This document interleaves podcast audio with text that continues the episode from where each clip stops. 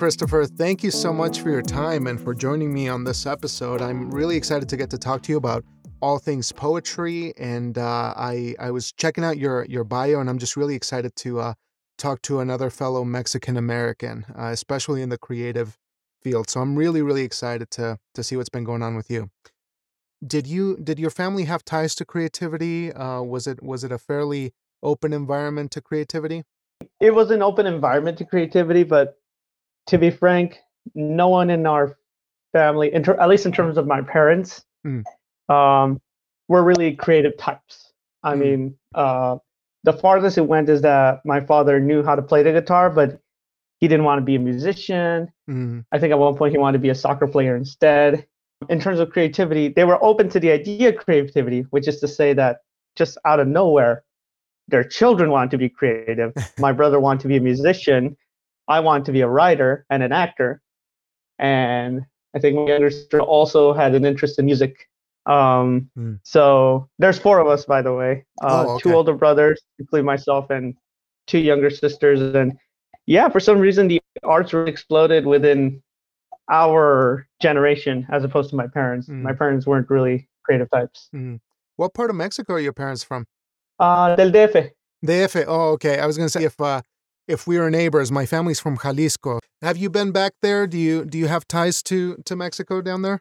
I, mean, I used to go every summer uh, when mm. I was mm. a kid, but yeah. unfortunately, as soon as I started college, I had to start um working to pay off my loans. I would either had summer jobs or summer mm. classes, and I actually haven't been back to uh, Mexico for about 12 years now. Oh man. And yeah. that really saddens me actually because um, I got to know my grandparents as a child and they're all actually gone now. Mm. Um, I wasn't able to say goodbye to them because I always had to keep working or I had to keep studying. Yeah. And, you know, oh. I love something that r- really bugs me is when people make traveling a personality trait. That's not a personality trait, that's a class indicator.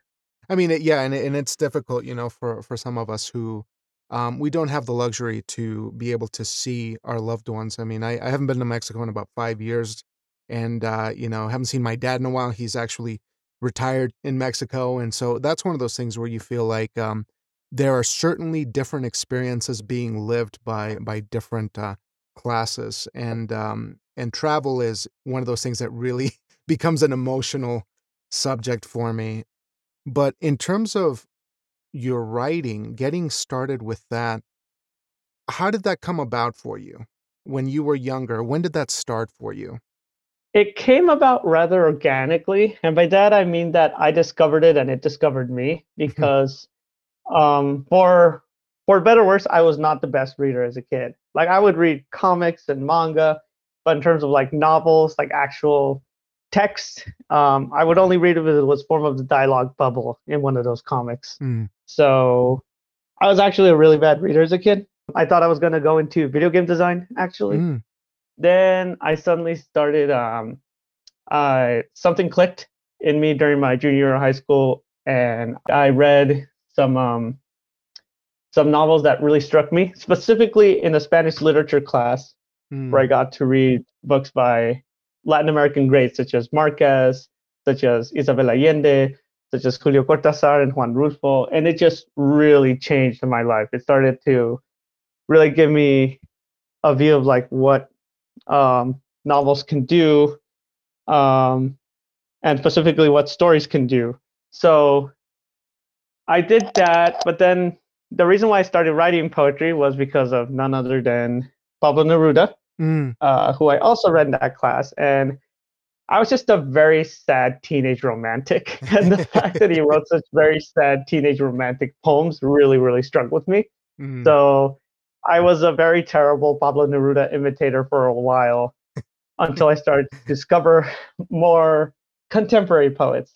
Mm. Um, but in terms of poetry specifically, I did not actually write much poetry until I went to my MFA in writing um, at the University of San Francisco, mm. and I only took one poetry class there, which I was shocked I was going to do because, you know, you're thinking to yourself, oh, I'm a novelist uh, or I'm a short story writer. I'm not.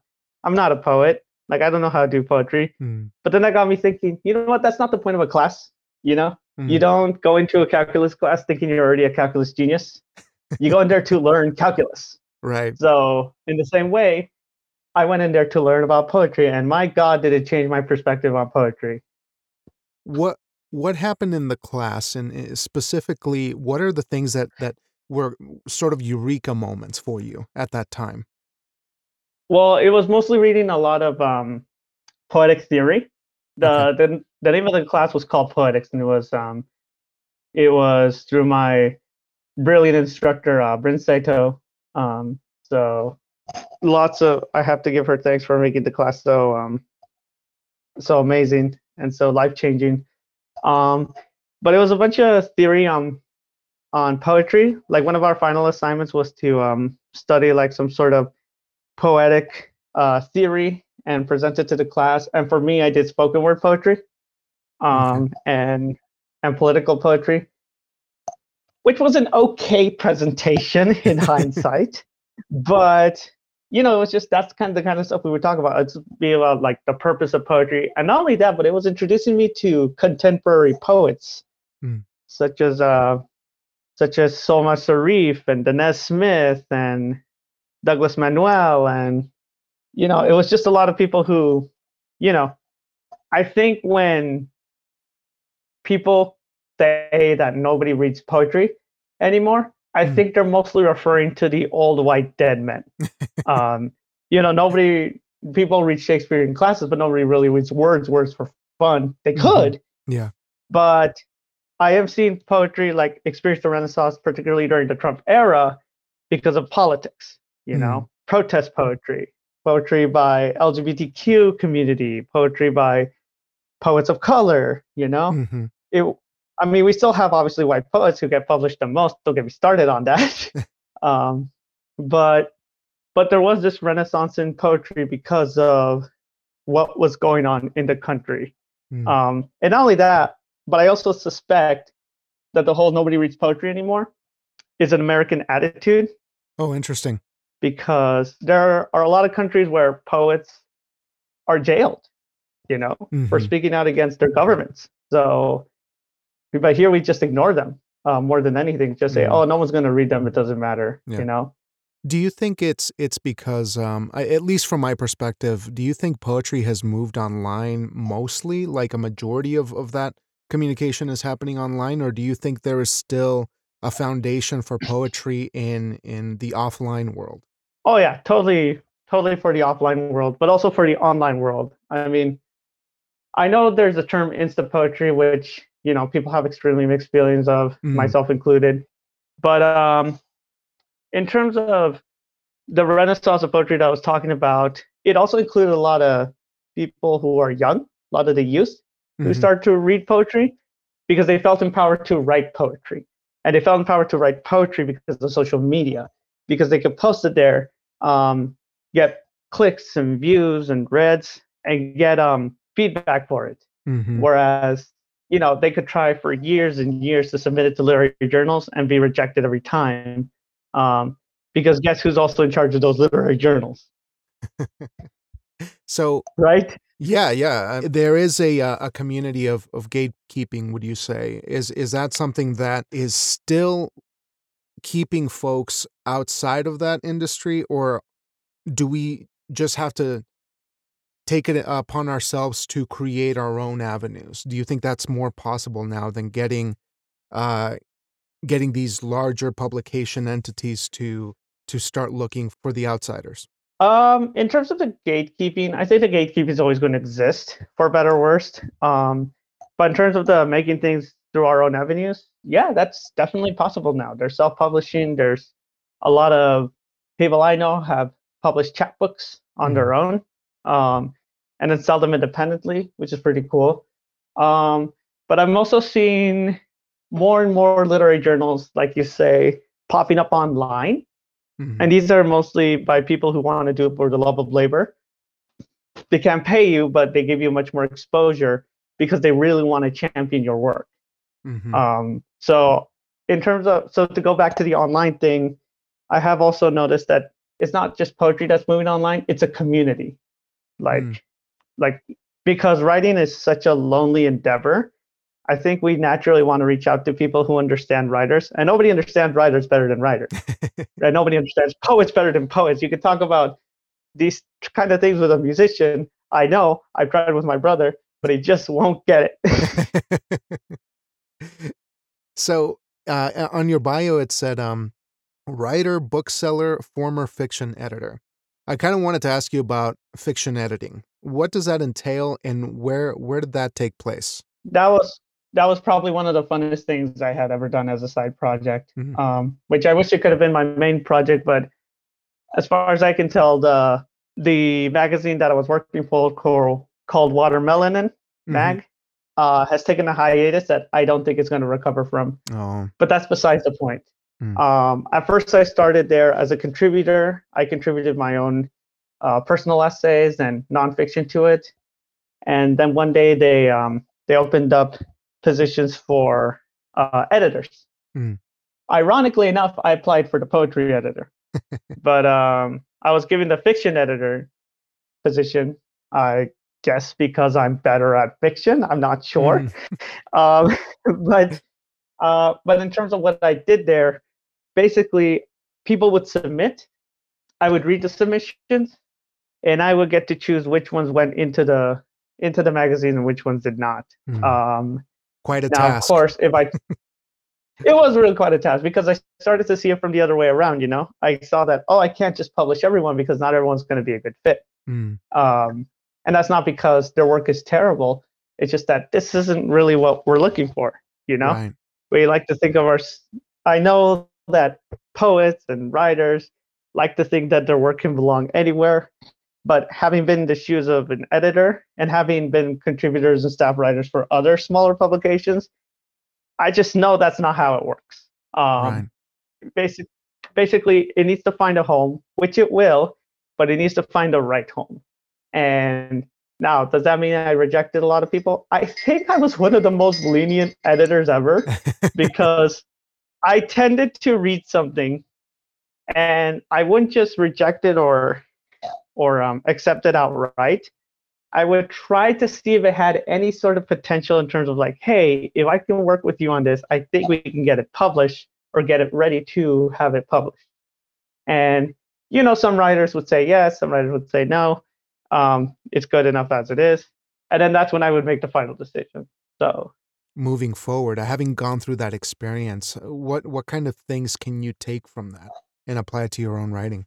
Um, it's helped a lot uh, because that was one of the things that I think that was really tough for me when I was younger in terms of just knowing how the submission process worked, just knowing how the uh, how much rejecting was just a part of the life yeah. of a writer. and again, it's just well, it informed me a lot because I was already told through my MFA that sometimes things aren't going to work out with certain magazines because of so and so. Like, for example, um, you could submit to one magazine that uh, a poem about unicorns, but the problem is that they had already gotten a poem about unicorns and they don't want two. So they're either going to tell you, hey, we can't accept this right now, sorry. Or they're going to tell you, hey, we want to accept this, but we got to wait for another issue et cetera, and so forth. So that way, you don't really beat yourself up anymore in terms mm. of like, no, I'm not good enough. I'm never going to be able to do this. I should just give up and work in an office nine to five every day. But it's much more of a, okay, that one didn't work out. On to the next one. You know how after looking at so many submissions or so much of one thing that you you might start to see things that make the writing effective do you feel like you you've started to recognize those those things within the submissions?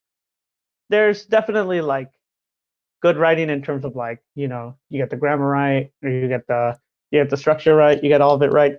But what i was really looking for in um in a lot of the stories that were submitted was emotional impact. Mm. like is this going to be not necessarily a story that changes not the way I um, not the way I see things, not the way I not the way I think, but simply the way I feel. Like did did you really manage to get me connected to these characters? or to the story? Did you really make me care about what was happening? Not necessarily root for it, because if it's a story on murder, I don't want to root for it, Mm-hmm. obviously. Um, but did you really have me caring like what's happening here?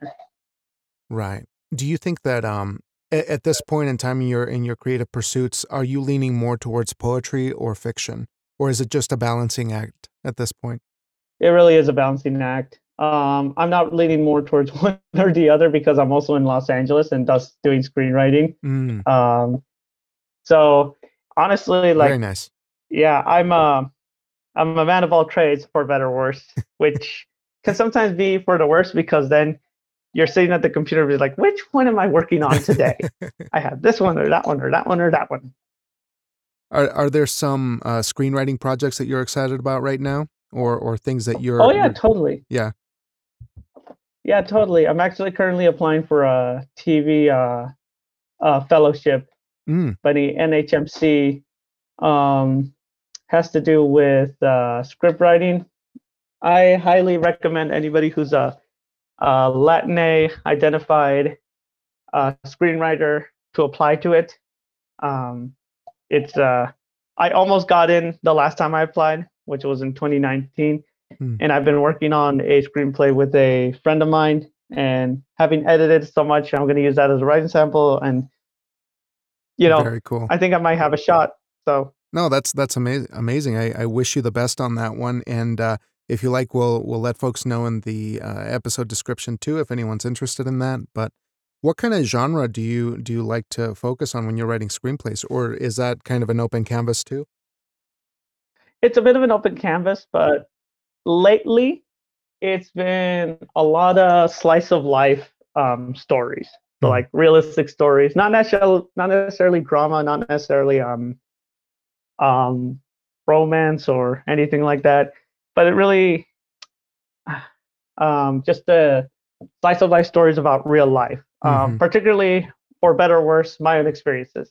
Mhm. Um so Well, yeah. I mean, I'm, I imagine that growing up in California, uh, it's just it seems like such a, a foreign world to me. I'm actually uh, a Mexican American who was raised in Wyoming, the state of Wyoming, of all places, and so oh, I'm very intrigued by by what the the Mexican American experience has been in other parts of the country because it's so specific, right? Uh, just like with anything else. But mhm. um, you mentioned in your bio that you are from Watsonville.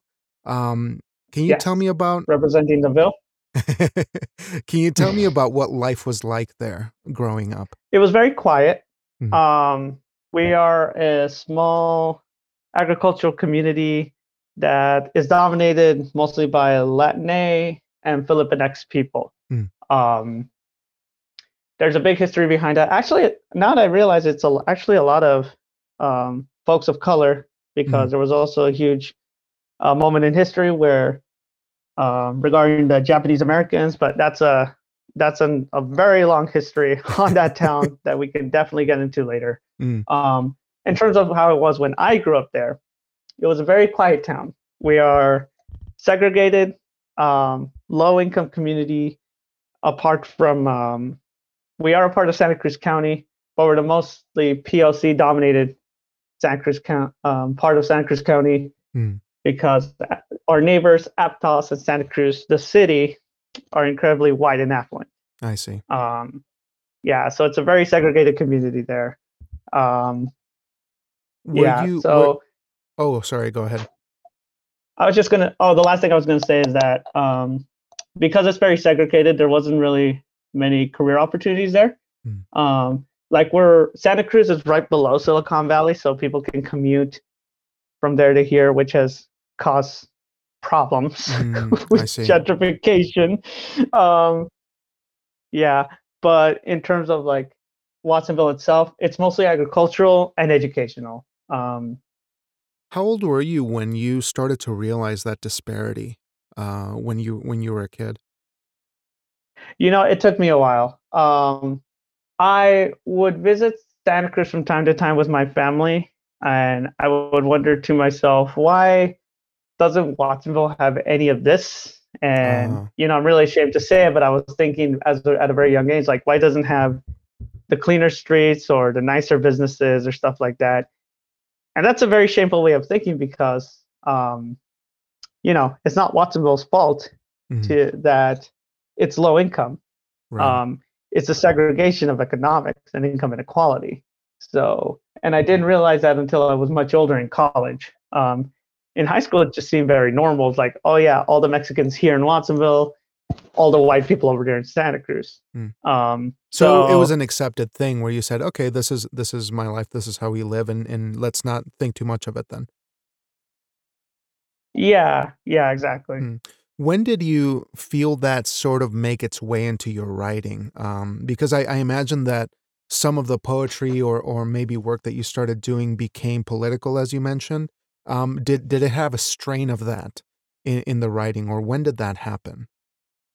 You know, it was also ironically late in the game when I started to think about um, uh, particularly uh, race and ethnicity in my writing Mm. because because yes, I was inspired by the um, by the Latin American writers in that high school uh, Spanish literature class. However, uh, when I was in college, I think around my third year, um, I took a class on specifically on one writer of all writers. It was Philip Roth, Oh, uh, the Jewish American writer, who met, have people have many many opinions on, but that's not the point of this story.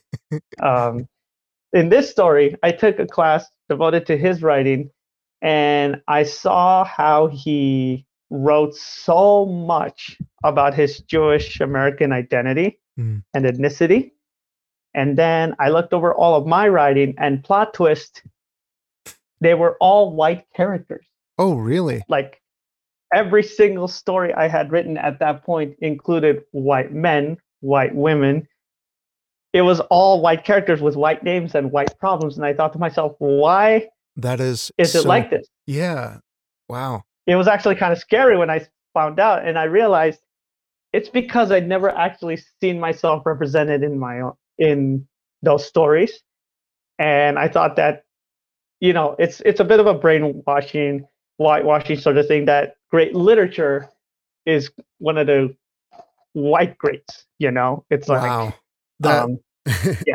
I I empathize with that so much. I can't even begin to describe it. As I mentioned, growing up in a in a primarily white community of thirteen thousand people, a majority of them Latter Day Saints. Um, I definitely can't imagine actually just just realizing why am I writing this? Why am I denying my own experience over over things that maybe I, I've never really experienced? But it's almost like in the back of our mind, there's something telling us this is the approved way of doing something, right? This is the approved way. that's way. exactly how it is. Yeah. So what did you have to do to break out of that, to to let go of that?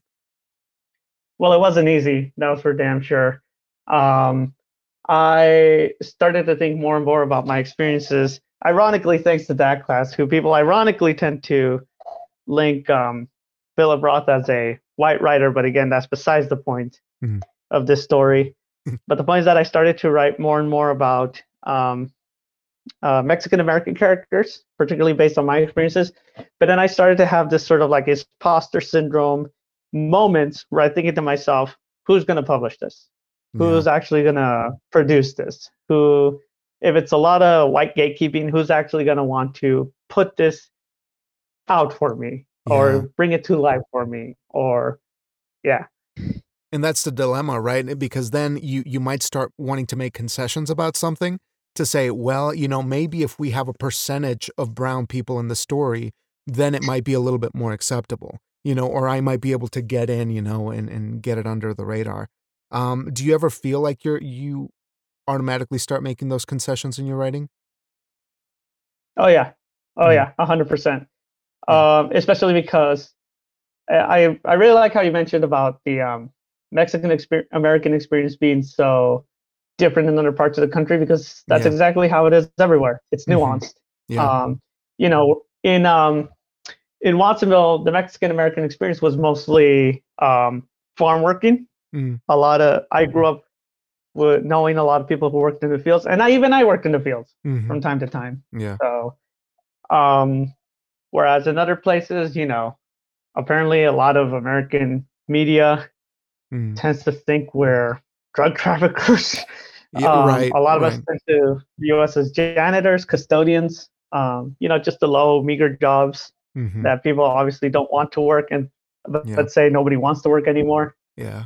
I mean, I got, I got a question for you because this this reminds me of something that I've been thinking about in my own writing. I come from a lower to working class family.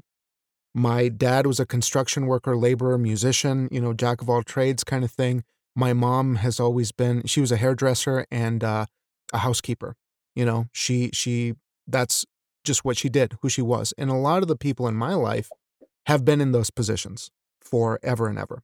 So this is the Mhm. dilemma. I, I always think I want to write about my experiences. I want to write about my family or the people that that I know, not so much as archetypes, but just as human beings, right? And the struggles that they've gone through in a way to honor them. But at the same time, there's this larger conversation that's saying you have to have people of color who are heroes, who are in positions of power, who are, you know, leading the way, right? So that we can teach newer generations that that it's possible to to achieve something other than, you know, what what we've seen before. So how do we reconcile that? What what's the the the answer here? Because I think a lot of us do come from that background where, you know, there there is sort of a working class kind of um kind of history that we want to represent, but is that wrong?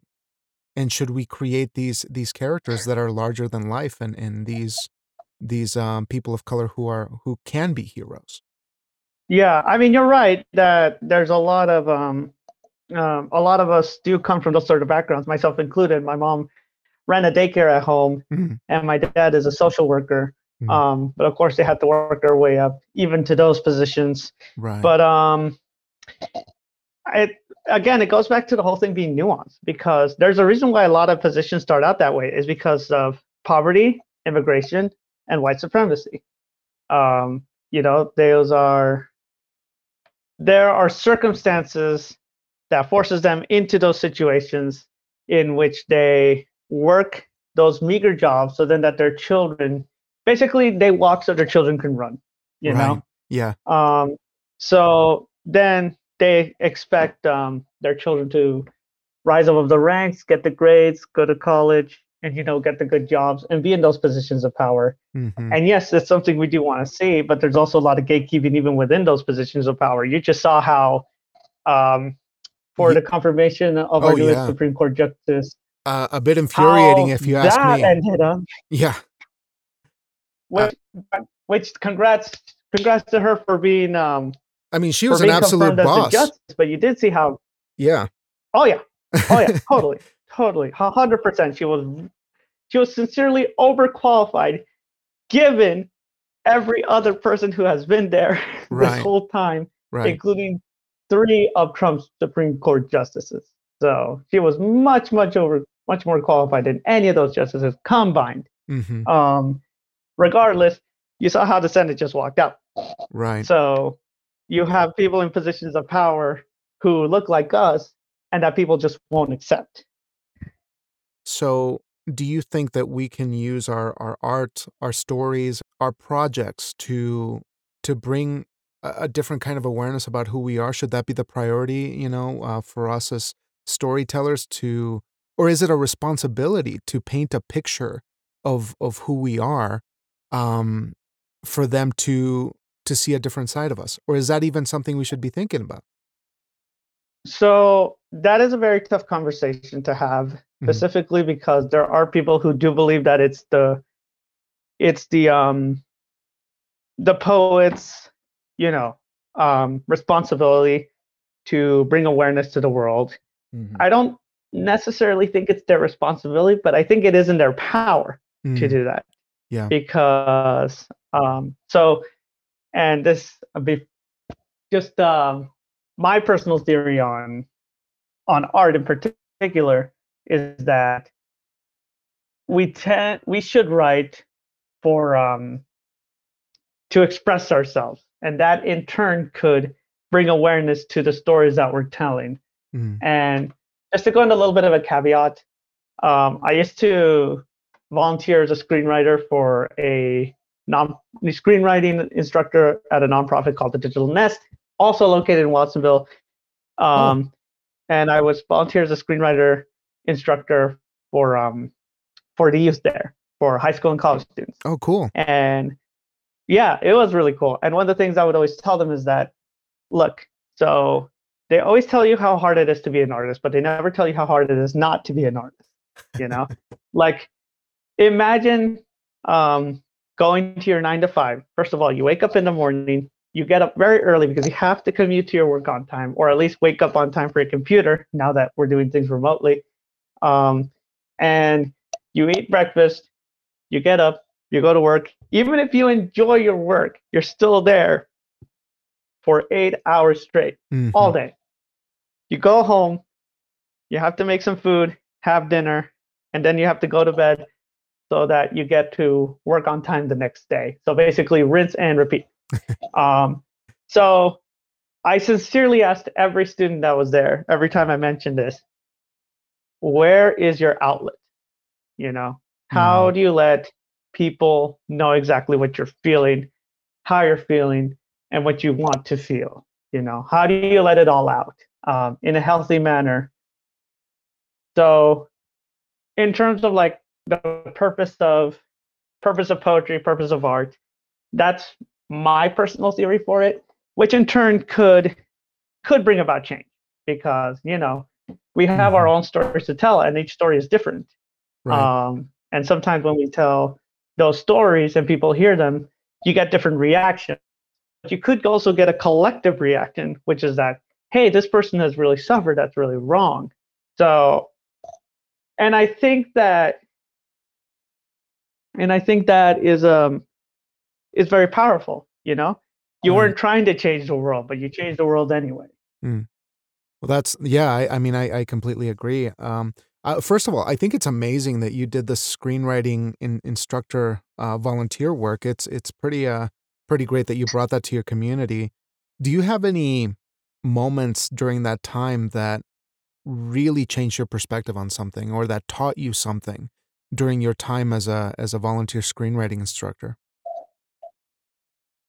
Yeah, the um I mean for the better or worse, I just kept hearing the question, do I have to move to LA? Mm, And and for better or worse, the sh- my short answer eventually definitively became maybe. Um, and for that I mean yeah, I mean it first became it was first a, a no. I was like, no, you can write wherever you want. But then it started to quickly shift into a yes because I mean, look where I am right now. yeah.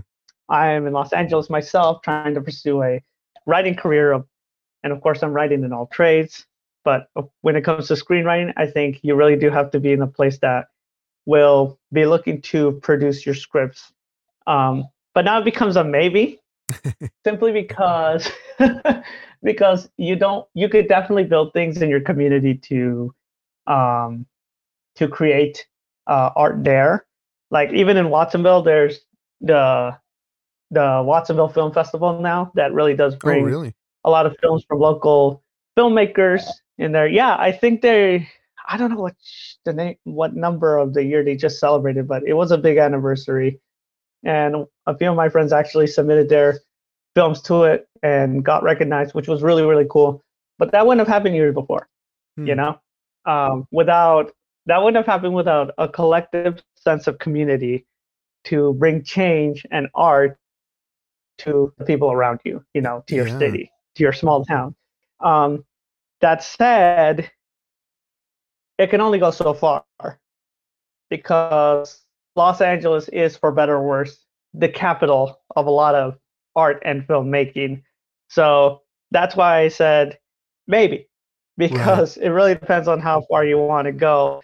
Because as much as I love Watsonville, and I really, really do love Watsonville, one of the reasons I moved out of there is because the resources were so low hmm and honestly it was uh i just i just can't live a quiet life anymore um I see. i tried moving back there just recently but then i moved back to los angeles because i just realized that i'm I'm more of a big city person now. Is that right? Um, I have, yeah, I've grown out of that world for better or worse. So Mhm. Very interesting. So, given that uh, that you are living in the city there and and pursuing these things, which I applaud you for, I'm curious about how your schedule pans out with the obviously commutes and and work and things that you got to do. How does writing take place for you? When and how do you make time for that, if I may? every day I have off from work. Um, and for better or worse, I have no choice. Mhm. Um, now, I can definitely take a break, like say, like, oh, um, today I don't want to write. I want to, I'm just gonna read or go on a hike or hang out with friends. So I could definitely make time for other things. But I do realize that my time with my writing is limited because I do work uh 40 hour work week, Yeah. and so I do need to have a balancing act there as well. And I kind of need those 40 hours because uh, I'm a bookseller, and bookselling does not pay you that much. Mm, so I see.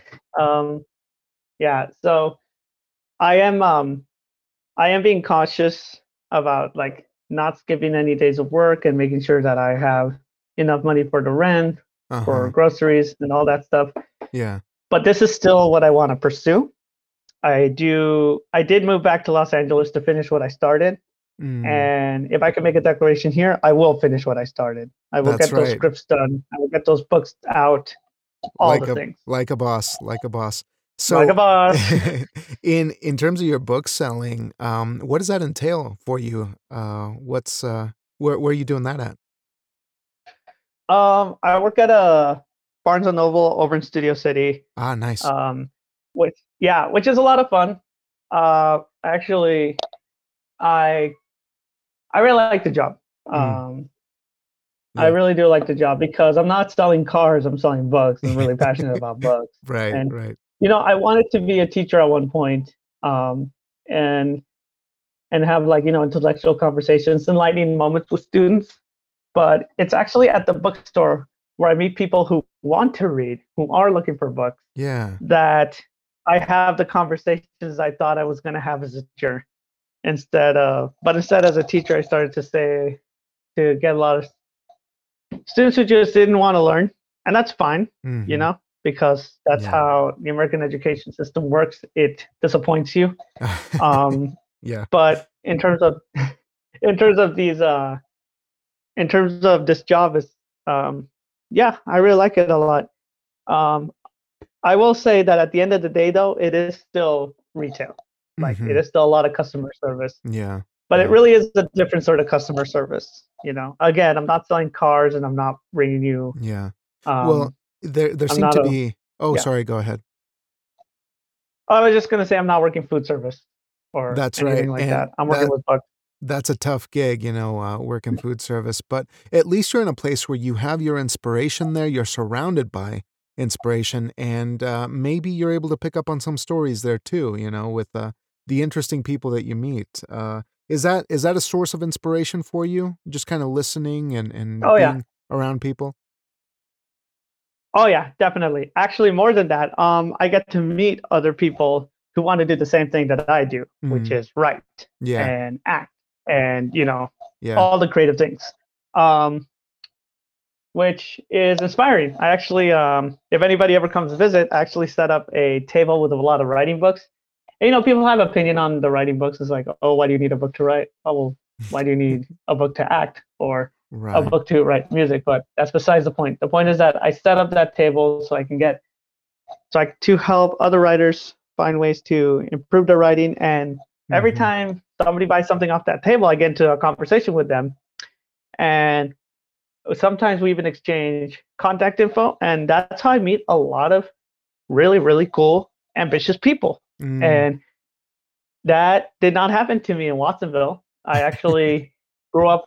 I and I'm not joking. Like I grew up without writers in my life. You know, a Mhm. lot of my friends uh, in the past wanted to be musicians, mm, and I just could identify with that. Um, Right. I try. I tried to identify with that. I tried to be a musician myself at one point, but then it just became clear and clear that no, I'm a writer, and I need to meet other writers, and that's what I'm doing here. So No, that's a. It sounds like an amazing place to be. Um, but I I really appreciate that because you understand that there's a need for community. Uh, there's a need to uh, to reach out and, and not be isolated, right? Because I think a lot of us tend to go inward and maybe too inward to the Mhm. point where we forget how to be around people who will set the flame alight again in in some respects. But do you remember having a mentor in in your life after you left Watsonville or somebody who inspired you to pursue the craft even further? Mentor is a really tough word for me. Um, mostly because I've had teachers, but I don't think I've had a mentor who I constantly go to for advice. Mhm. Um, now I've had really, really good teachers. Um, regardless, um, there was the creative writing um, uh, supervisor back in my hometown. His name was James Lucas. Mm. Um, then there was my MFA thesis advisor, who I love to death. Her name was Beth Lynn, back at the MFA in San Francisco. Mm. Um, so I've had teachers throughout my life, but in terms of a mentor that uh, that has um, that I go to constantly, I don't really have that. I feel like I had to Mm. figure a lot of things out on my own, for better or Yeah. worse. Um, so, but hey, look how look where it's gotten me. Yeah. And I, I also think it's wonderful too because you have been able to become a mentor to so many people now as uh, somebody who who does work in that setting, you know, like having those conversations and guiding people about books, but also as a screenwriting instructor. I mean, bringing that skill set to your community, I can't imagine the gratification of being able to share what you have acquired, you have gone to find and struggled to get and bring it back to your people, right? Bring it back to the community where you started. So I, I really applaud you for that because you in turn have become a mentor in, in spite of this, the struggles and things like that. I wanted to ask you one more question because I want to be respectful of your time. I ask everybody this. Why do you think we need the arts now more than ever? Why is it essential that we pursue this in our communities and in our society at large? Hmm, I think that's the wrong question to ask. I, I love it. I love it. Correct let me if I'm wrong. no, no, it, it's not. It's the thing is that we've heard that a lot very, very recently. Why do we need the arts now more than ever? And I think that is personally the wrong question, wrong way to phrase it because we've always needed the arts. You know, um, we don't need the arts now more than ever. We're just expected to do more art now more than ever. Um, Okay. which is this, and I heard that a lot during the Trump administration. Is that oh we need the arts more than ever? No, we've always needed it. You just weren't really paying attention. Mm, Um, you know, we needed it during the Bush administration. We needed it during the deportations of Obama, and we needed it during the fascism of Trump, and now the new do nothingness of Biden. mm, Um, so, in at the risk of being canceled, um, I think the better way to phrase that question is, why do you need the arts more than ever? Not we, because again, we could have different reasons for different forms of art. You know, some people want to be entertained, some people want to be moved, some people want to uh, protest, other people want to um, just express themselves. But why do you personally need the arts? mm. And why do you personally believe that you need it now more than ever? Why did you think you never needed it before? Oh, wonderful. Wonderful. I appreciate that because you're right. It is uh it is not a catch-all question sometimes, if not all the time. So, um is there anything else that you'd like to add, Christopher, on um on craft, thoughts on poetry? That is also a very tough question because I feel like I have to end on a very um on a very good note. and no, but I do feel like we've talked about a lot of the things that we want to talk about. I guess to give people a pet talk, um, or at least the listeners. Yeah, yeah, and that's you know, that- listen, this is my tragic downfall is I love pep talks and I think that um I I often pursue them at the risk of being reductive. And uh you, you know, because I I do think that um a lot of us are are dealing with a lot in terms of going to work and and pursuing the craft even though um there are barriers, right? Constant barriers. So what do you do you ever give yourself pep talks in a way? Do you believe in them? Uh, yeah, I do give myself pep talks. Um, What would that look like, do you think? Uh, this is gonna be very, very embarrassing. This is gonna be very, no, it's very okay. It's okay. Okay, but basically, I let me put it this way: I misinterpreted the term main character syndrome. I don't know if you've ever heard of that term. Apparently, uh, it originated so. on social media, where apparently it means that you think the whole world revolves around you. You know, you basically you're mm. like a selfish and narcissistic to the point that you believe yourself to be the main character. I, however, in my anime obsessed mind, believe that it was more like pumping yourself up, like the main character. You know, you're going to overcome mm. this. You know, you're going to yeah. defeat the villain. It was not that, but I just tend to do that anyway. You know, um, I don't think to myself like, oh, what would Goku or Naruto do? No, I'm more like, I just keep telling myself like, I'm going to conquer this. You know, I'm not going to let it conquer me. Um, that's it's a very simplistic sort of pep talk, but it mm. seems to work every time. Wonderful. Well, okay. One one last thing, because I know I know we uh, we're running out of time here. Um, do you have something some some books or poetry that you'd like to recommend that uh, that really blew you away the first time you uh, you read them? If there's maybe a handful that you really really enjoy and have made a difference in your life. Oh man, um, I mean the book that changed my life was Don Quixote by uh, Cervantes. Mm. That was one of the books that we were, or at least one of the books that we read from in um in the Spanish literature class. Obviously, I did not read we did not read the whole thing in that class for high schoolers if they did. But I read it on my own time and yeah, it just that one was one of the big ones that blew me away. Uh, 100 Years of Solitude. Um, a lot of the works by Roberto Bolaño. Uh, mm. He is currently my go-to author, my go-to writer, okay. which is to say, like, if I ever need inspiration, if I ever need to be reminded why I want to write, I go to Bolaño. Um, there's also the um, the Memory Police by Yoko Ogawa, which is really really cool. Mm. Um, in terms of poetry, uh, the poems by Solmaz Sharif are incredible. Uh, I just finished the book Time is a Mother by Ocean Vuong, which just came out last Tuesday, which was fantastic. Um, mm. And I think there's just too much, too much to go through uh, in terms of like what I'd want to recommend. You could just check out my Goodreads if you want. There we go. I'll make sure to link it in the uh, in the podcast description as well as all the stuff on your link tree. Um, and again, Christopher, thank you so much for your time, for your insights, and for the work that you do. And I'm really looking forward to get to see what you're up to next. And uh, of course, this will be coming out here in in the coming week. So I'll make sure that you uh, you get uh, you get the links for that as well. So again, thank you for all that you do, and uh, I hope I get to talk to you soon. Yeah, certainly. Thank you so much. This was a lot of fun.